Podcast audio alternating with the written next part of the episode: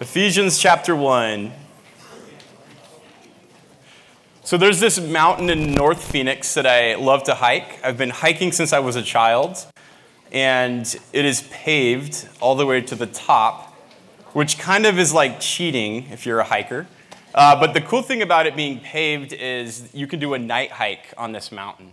And the mountain is North Mountain off 7th Street. And uh, it's fun to go at night because you can see all the city lights. And one of my favorite things to do is to get up to the top of this mountain, and this place is sacred to me, uh, and look out over Phoenix. Um, you can go at dusk and watch the sun set to the west over the White Tank Mountains.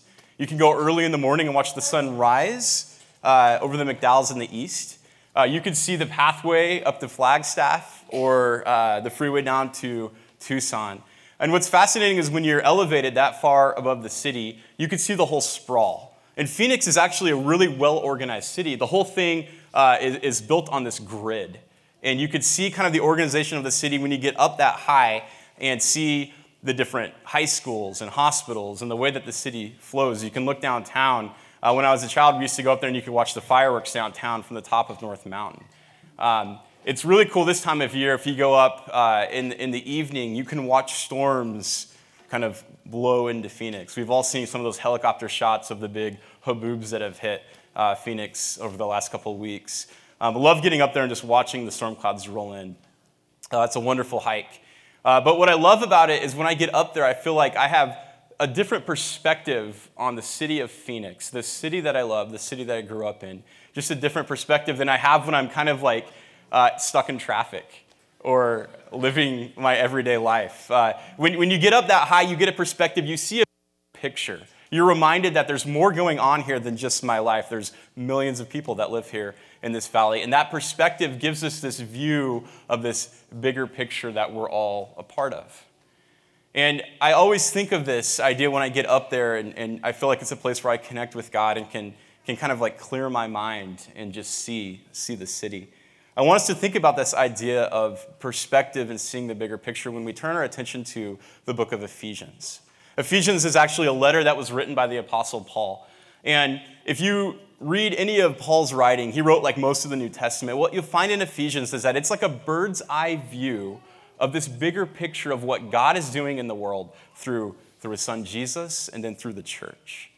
And so as we turn to Ephesians, and we're going to spend the next five weeks looking at Ephesians, we want to have this perspective of this bigger picture that we're all a part of uh, as followers of Jesus, as being a part of a church. There's, there's great meaning and purpose for our lives. We start to understand what God is doing and how all of us are a part of something that is so much more significant than just our own life when we join together on this mission with God. And so we're going to spend the next five weeks in Ephesians. Ephesians was written, uh, history tells us, uh, by the Apostle Paul. He was writing from prison when he wrote this, and uh, we'll talk about why in this series. Um, but he's writing back to a group of people that he's spent about three years with. The church has started in Ephesus, and he's writing back to them. And this letter, Ephesians, was actually written to a bunch of local churches. And so uh, we think it was written to a lot of the churches that are around the area of, of Ephesus, which is in modern day uh, Turkey. And so it was a letter for them in their context, and yet it was a letter for the broader church, something that we receive as well as uh, a, a, truth that has been uh, spoken into our life. And so I want to start with uh, Ephesians chapter 1 and just look at the introduction today. So if you have uh, your Bibles, you can follow on the screen. Ephesians 1 1 and 2 starts like this Paul, an apostle of Christ Jesus, by the will of God, to God's holy people in Ephesus the faithful in Christ Jesus.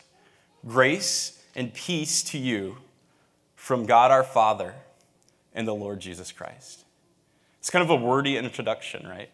Uh, it's actually one of Paul's uh, short and concise introductions to his letters. Uh, but, he, but he identifies himself and who he is. He's this apostle, one who was sent by Christ um, by the will of God. Uh, and he's writing to the holy people in Ephesus, and he calls them the faithful, the faithful in Christ Jesus. And it would be so interesting, like receiving this letter. Um, imagine that you've been a part of Desert City, and then 10, 15 years in the future, um, someone's writing a letter back to our group and calls us the faithful. I mean, what would that mean? That would mean that together we had overcome some things. What does faithful mean? Faithful means that there's things that we've endured, there's things that we've stud, stayed the course with over time. And as Paul's writing, I mean, this is this uh, uh, man of high authority that's written much of the New Testament is calling you the faithful. This would have been an honor. There's something about their story uh, that has inspired Paul to call them the faithful. Uh, what's fascinating about the way Scripture kind of unfolds is this story of Paul's relationship with the church in Ephesus is actually recorded in the book of Acts. We can actually see how this church was started and what happened. And uh, what's fascinating is when this church started, there was a riot in Ephesus. Uh, this story takes place in Acts chapter 19. So if you have your Bibles, you can turn to Acts chapter 19. And it goes like this. And I'm going to kind of read the story of this church starting up in Ephesus today. Um, because I think it's pretty inspiring. It says, While Apollos was at Corinth, Paul, the writer of this letter, took the road through the interior and arrived at Ephesus. And there he found some disciples. Ephesus is in modern, modern day Turkey. It was a Roman province called Asia Minor uh, at the time, and uh, some, this significant city in the area. Then it goes on in verse 8, it says, Paul entered the synagogue and spoke boldly there for three months, arguing persuasively about the kingdom of God. But some of them, some of them became obstinate. They refused to believe and publicly maligned the way. So, the, the early church, this was one of the names for it. They were called the Way. Um, sounds a little bit like a hippie movement, but maybe they kind of were. Um, so, Paul left them, and he took the disciples with him and had discussions daily in the lecture hall of Tyrannus had discussions with them daily in the lecture hall of Tyrannus. And this went on for two years, so that all the Jews and Greeks who lived in the province of Asia heard the word of the Lord, and God did extraordinary miracles. What I love about this story is that when the church in Ephesus starts, where do they gather? The lecture hall of Tyrannus. It's a school. One of the best churches ever founded. One of the churches that had the, the most impact in its history starts in a school. There's something significant about what we're doing here in the same way. Don't know if we become the Church of Ephesus. I mean, that'd be cool. Um, but starting in a school, it's, it's about people, it's about community that are gathered together on common mission. We come together, we worship, we pray, we share life together, we open up the scriptures, we hear from God. And it starts in Ephesus in a school in a school. And then two things happen. First is that the word of God is proclaimed, this, this message of redeeming love, this message of, of forgiveness, this message of, of the cross that brings about life that is truly life, life that is eternal. It's proclaimed and it says that everyone in the province hears the word. This little church plant that's meeting in the school in Ephesus has such an influence in the, in the community and, and in the region that everyone hears the message that they're proclaiming significant impact from a church meeting in a school. And then it says God does miraculous signs. There are miracles happening in this church in Ephesus. And you could read the details on your own. They're a little bit strange for us in our context to understand what's happening there, but there's these miracle after miracle of things that are happening. Um, I read that and I get so excited about our story at Desert City. Here we are meeting in a school the lecture hall of Tyrannus. We just met the principal today. His name's Kyle, wonderful guy. The lecture hall of, Kyle. Um, he was going to stay for the service, but he had to go. Uh, but here we are, and we've experienced, I, I just think, uh, God working in our midst. Story after story of just profound things uh, that are happening. One of my favorite stories from this last year is our story of Dane. Um, I, for me, growing up here in Phoenix, uh, one of my part of my calls to ministry is uh, I got connected with this group called the Lost Boys. There were these refugees that came over from Sudan. Uh, back when I was like in high school, there was a lady at our church uh, who kind of adopted uh, them, and her name was Mama Rita, and got really involved. Our church got really involved in, in working with them. Um, so a big part of me, like going into ministry, having a compassionate heart, was shaped by some of these lost boys that I interacted with. Uh, when we were trying to kind of figure out when, where we were meeting as a church, uh, we got a call like on a Monday, and the church, the school district said we don't have um, a maintenance person for you, so you guys can't meet there anymore.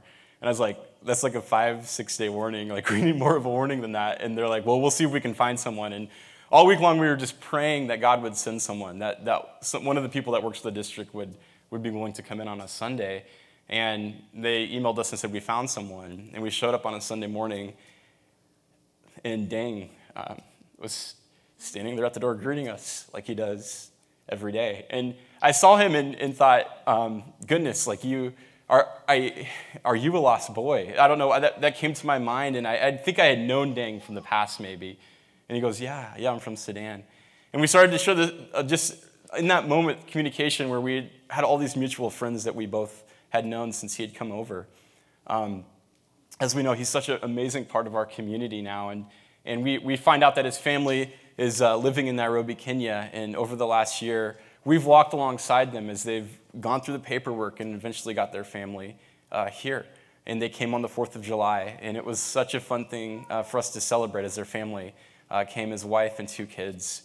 Um, and, and at some point, we're going to meet them. They're still kind of assimilating into being here in Phoenix. And uh, I was talking with Dang today, and they're adjusting to our food. Uh, they're adjusting to all the different time change, changes. And, but I was talking to Dang, Dang today, and you know Dang, he works full time for the district, and he also uh, is in school and is trying to get into med school.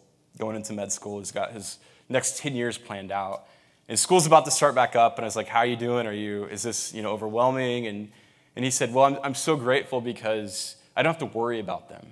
They're here. I get to see them. All the different things I have to worry about. That's such a huge burden off my shoulders. And I, I thought about this story of how, how God has been at work with, with how much He's blessed our community and how much we've been able to rally and your generosity has helped him. This is something that God is, is working in our community. Another story um, that I was thinking of is uh, last week our, our first mission team came back from Costa Rica. About a year ago, we started supporting a missionary couple that was down there working with the church, empowering the local church. And our team went down and, and hung out with Abby and Jason uh, Torgeson. Some of you uh, know about them. Those of you who were on the trip got to meet them.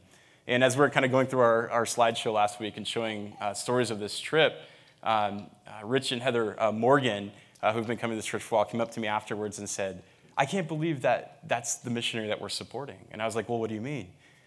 And they're like, Well, she grew up in our church uh, in Texas. And uh, we know her family, and it's been, you know, 15 years since we've seen them. And I thought, how, ran- how random is that, that this ch- church in this other country called Texas, uh, you, you, got, you went to, to church with their family and you know her. And then you move to Phoenix and you start going to this small little church plant down the road, and that's our missionary. And it, it was like there's this, you start to see these connections where God is working and at work in our community. There's these miraculous things happening that I just believe that God is pulling them together, and they're not just coincidences. Another one of my favorite stories is Darren Verrett. Darren's up here on the right. And uh, they came uh, to Desert City on Christmas Eve, uh, the first Christmas Eve that we had, and, and uh, they had seen the signs that were on the street, and time after time saw these A-frame signs, and um, and Darren now puts out the signs on Sunday, on Saturdays and Sundays, and he came to me and he said, when I first saw those signs, I thought, who in the world would ever go to church because of a sign? And he's like, the irony is not lost on me that I now put them out each week. and we always need help with the signs. And so if you're interested in helping, me and Darren and Tyler would love it. You could talk to him. Um, but, but just these different stories of, of how God has brought people together and been at work. And, and there's miraculous things happening. God is at work here. We've started this church in this community, in a school. The message of God's love is being proclaimed. Miraculous things are at work. There's story after story I want to keep getting to, but we're on a time crunch here. So um, we'll share more as the series goes on. There's so many things to celebrate that God is at work in our midst. The story continues. So, one of the best churches in history starts in a school. And in Ephesus, uh, there's this kind of daunting line that happens in Acts 19:23. It says, "About that time there arose a great disturbance in the way," which sounds like something off of Star Wars. I sense a great disturbance in the force a great disturbance in the way. So something happens that creates tension. It says, A silversmith named Demetrius, who made silver shrines to Artemis, who was one of the local gods, local idols, brought in a lot of business for craftsmen there. And he called them together along with the workers in related trades and said, You know, my friends, that we receive a good income from this business. And as you see and hear how this fellow Paul has convinced and led astray large numbers of people here in Ephesus and in practically the whole province of Asia. So, this is again reiterating the influence that this church in Ephesus has. It's affected the whole province of Asia, and it's now affecting the economy there. He says that gods are made by human hands are no gods at all. There is danger not only that our trade will lose its good name, but also, and I'm so noble about this, but also the temple of the great goddess Artemis will be discredited. And the goddess herself who is worshipped throughout the province of Asia and the world, will be robbed of her divine majesty. Then it says, when they heard this, they were furious. This disturbance comes. The church that is proclaiming this message of God's redeeming love is changing the culture, it's transforming the culture. That's good news to some, and that's not good news to everybody. And this person, Artemis, who the first thing that comes out of his mouth is how it's affecting his wealth. The first thing that comes out of his mouth is this, this world that he has been building um, is affected, and he's upset about it. And what we find is that the, the, his economy and his wealth is coming from uh, this, this oppressive religious practice of the worship of Artemis, where there's all sorts of things that are entangled here, all sorts of superstitions that keep people trapped in it and he's profiting off of it. And the church comes in and starts to declare, you don't need to do that. There's this God who loves you, and you don't need to do these things that you have to do to Artemis to keep the gods happy. And it disrupts, it disrupts Demetrius's trade. And he's frustrated. And I, I think there's something here that you'll find is that a church, when it's healthy, when it's doing its job, always challenges the local cultural idols that entrap people. A church, the, the work that we do is we help set people free of the things that the culture entraps them with. And, and we think, well, we don't have like temples to Artemis here, right? Like, we don't have those kind of idols. And, but the truth is, there are things that fight for our heart. And there are things that entrap our heart. And if you would look at just even the demographic of North Phoenix, what you find is a lot of brokenness. We have broken families. We have broken relationships. We have things in, in this life that we pursue, and, and because of uh, some of the things that have happened to us, we, we turn to as, as coping devices, we turn to uh, to try to, to meet needs in our life.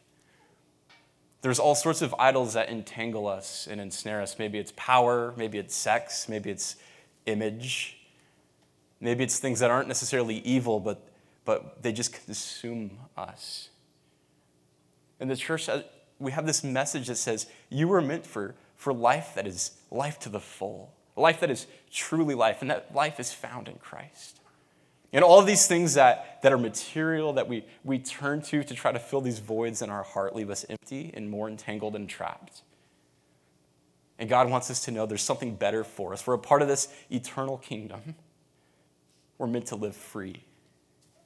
And yet, that's always something that can infuriate people who benefit from the things that entrap others. There's idols that the church starts to deconstruct to bring about freedom for people to live the life that God has designed. Part of our role as a church, and I think there's a lot of roles that we have, is to say, where are the unhealthy things of our culture? And how do we help people walk through them and get out of them to find freedom? And that starts with us. How do we find freedom in Christ?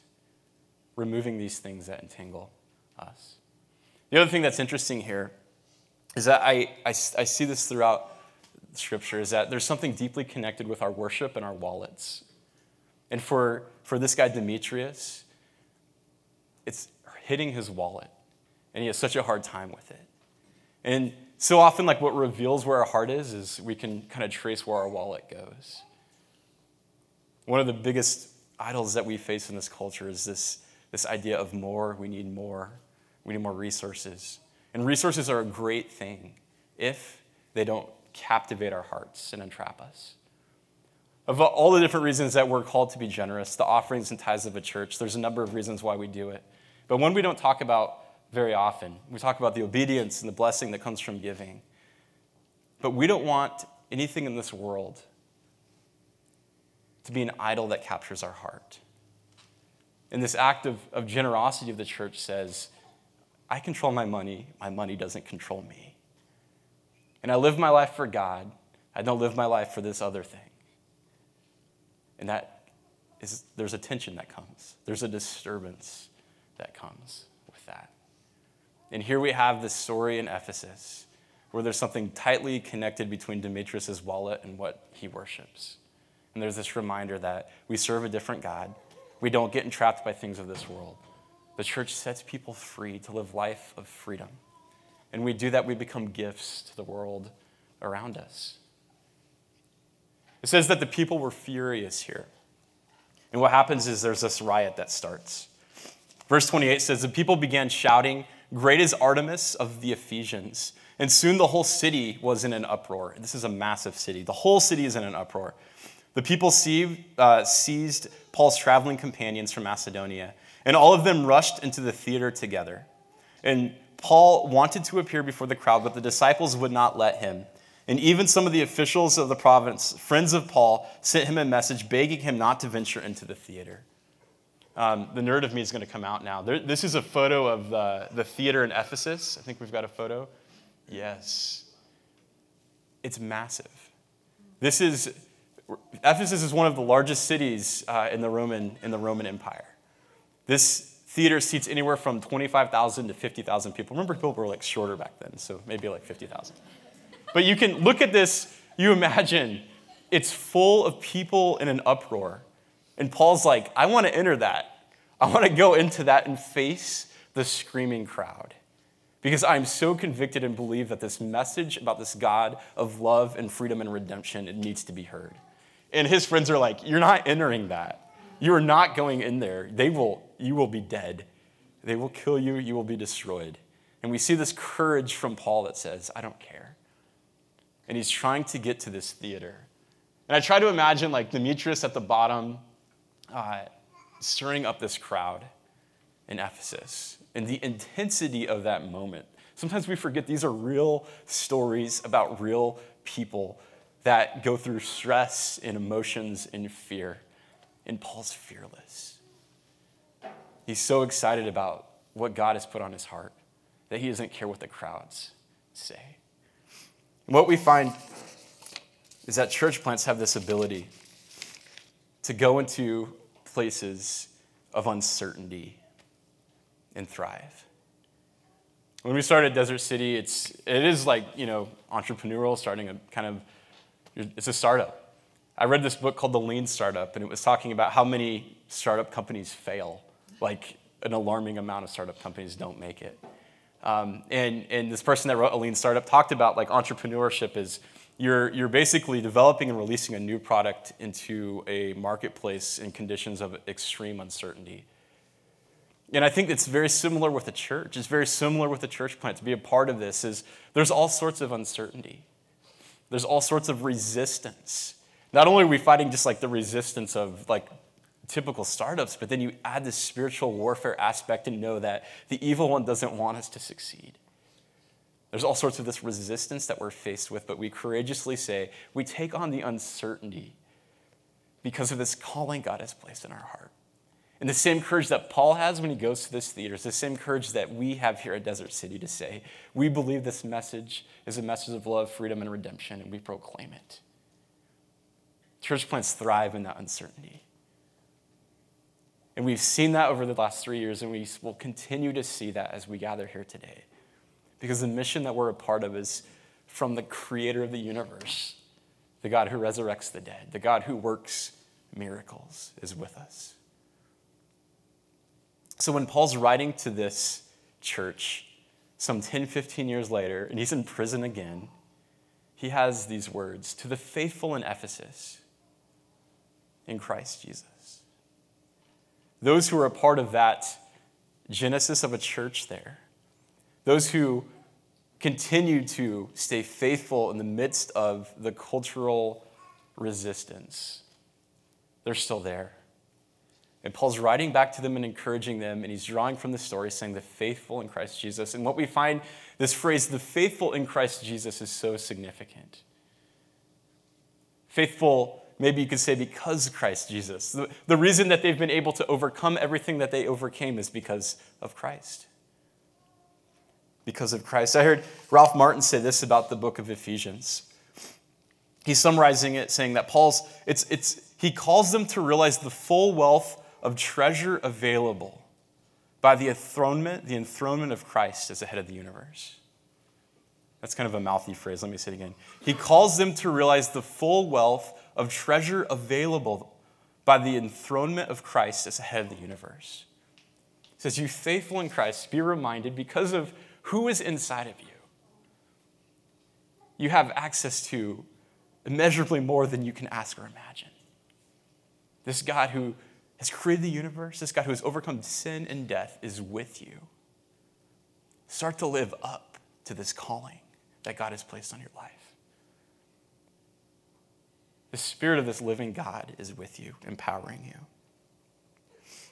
The faithful in Christ Jesus.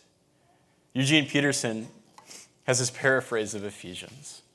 And this is kind of where we get the idea of uh, this series.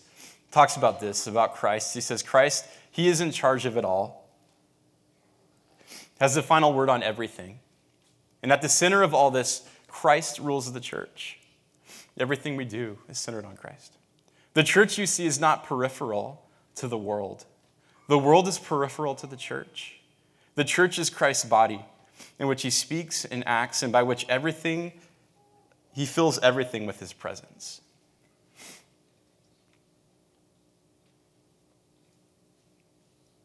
The church is not peripheral to the world, the world is peripheral to the church. If Christ is our center, this is the body of Christ. To belong to a church, to be a part of this community is a sacred thing. Each one of us is given this task. We've been given spiritual gifts to be a part of this corporate mission together. There's relationships, accountability, love. There's stuff that we can do together that we can't do alone in this life. Christ is the center of it all, and we are the body of Christ here on earth. We center our lives around these sacred communities, whether it's Desert City, whether it's large churches, small churches. It's a global church, it's a historic church, but we're all a part of it. And we invite you to be a part of it. The greeting ends with the famous way Paul would end these greetings saying, Grace and peace to you. And if I could describe life with Christ, it would be with this idea of grace and peace. Grace is a gift, peace is evidence of that gift. Grace, this action from God, peace, this effect of that gift. This last week, I went to visit the Hagedorns, and I'll close with this, Tim, if you want to come back up. Um, went to visit the Hagedorns in the hospital. Some of you know Tom and Libby. They just had their second child a couple weeks ago, baby Henry, a boy. So now they have a girl and a boy. Um, they get home from the hospital and then find out that there's, Henry's acting strange. And they see that Henry has this uh, sore on his upper lip. They think maybe he's just kind of breaking out in something, but the sore continues to grow. Henry starts kind of acting strange, and they decide make a few phone calls, you know, WebMD, freak out, let's go to the hospital. And sure enough, they get to the hospital and they're like, We're glad you came in here. This does not look good. There's a possibility of staph infection on a two-year-old ba- or two month, two-week-old baby. So Tom and Libby are, you know, freaking out. They go through all these tests. They're trying to figure out what's wrong uh, with, with baby Henry. And by the time I was traveling, by the time I got back and visited him in the hospital, they had been there for three days. It turns out that uh, baby Henry has MRSA on his upper lip, and then he has E. coli He's got a, uh, an infection, a UTI. And, uh, and it took a while to figure out what that was. He goes through a bunch of different tests. Tom and Libby are just absolutely exhausted. If you ever had, you know, gone into the hospital with, with a baby, you know kind of the weight that you feel with that. And they have a, you know, two-year-old, almost two, Eleanor, that was with them. By the time I get to the hospital, they've been able to diagnose what it is and treat it. And the doctors come in and say, We know what it is. We can treat it now. The baby's going to be fine. But you need to be here in the hospital um, for about another week. We want to make sure that this is, the baby's okay.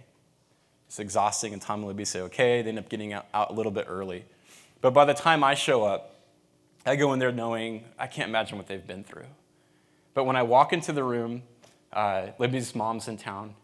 Uh, Eleanor's running around the hospital room, and, and Libby's uh, feeding Henry. There's this calm, there's this peace in the room.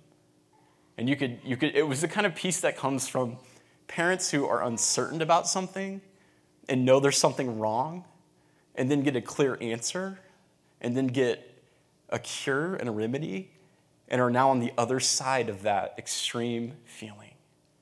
There was this overwhelming peace. We know that Henry's going to be okay. He's been treated and he's getting better.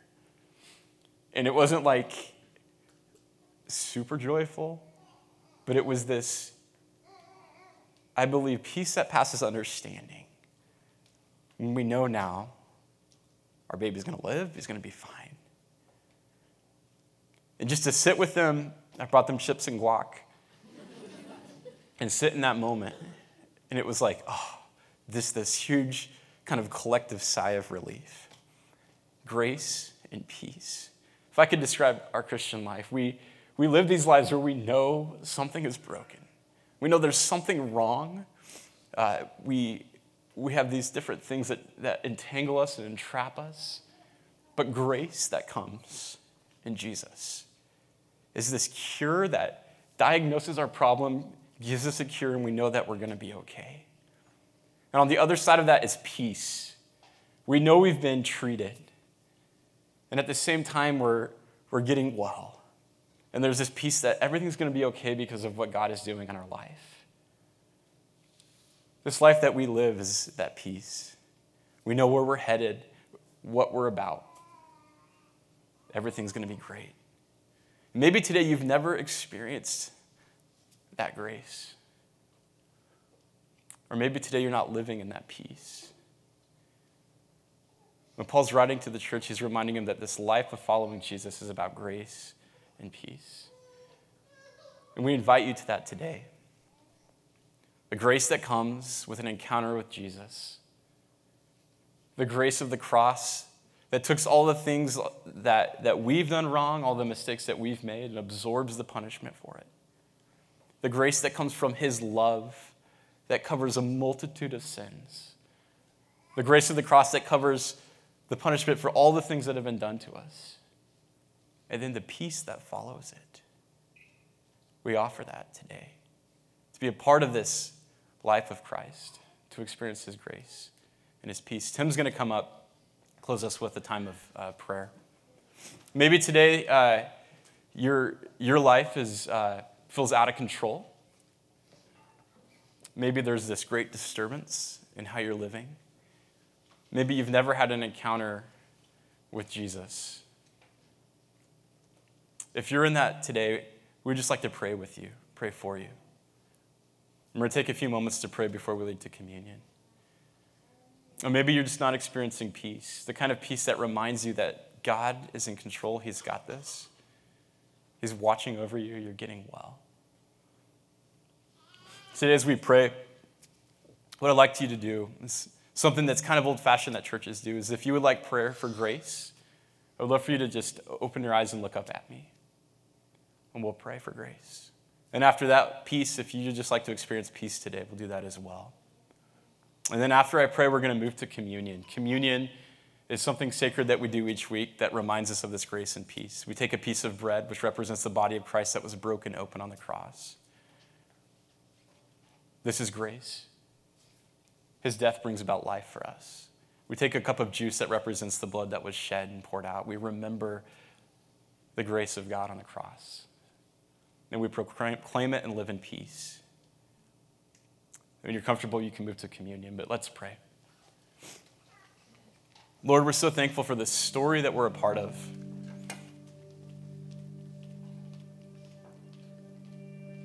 We look back 2,000 years to this church in Asia Minor, in modern day Turkey. This faithful group of people that did significant things because they lived life with you.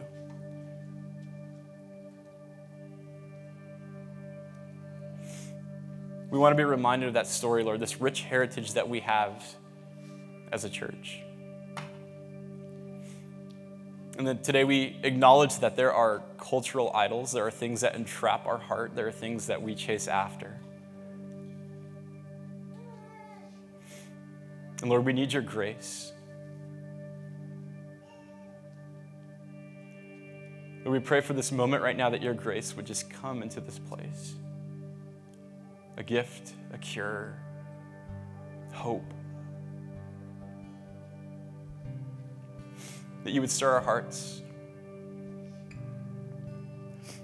If you'd like a prayer blessing today, for grace, please look up.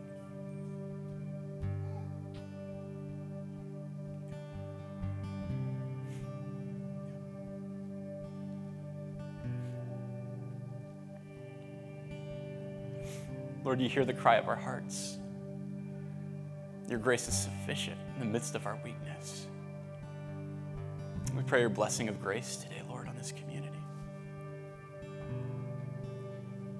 And Lord, the peace that passes understanding, the peace that allows us to be faithful in the midst of opposition, we ask for that today, Lord. If you'd like a prayer for peace, please look up.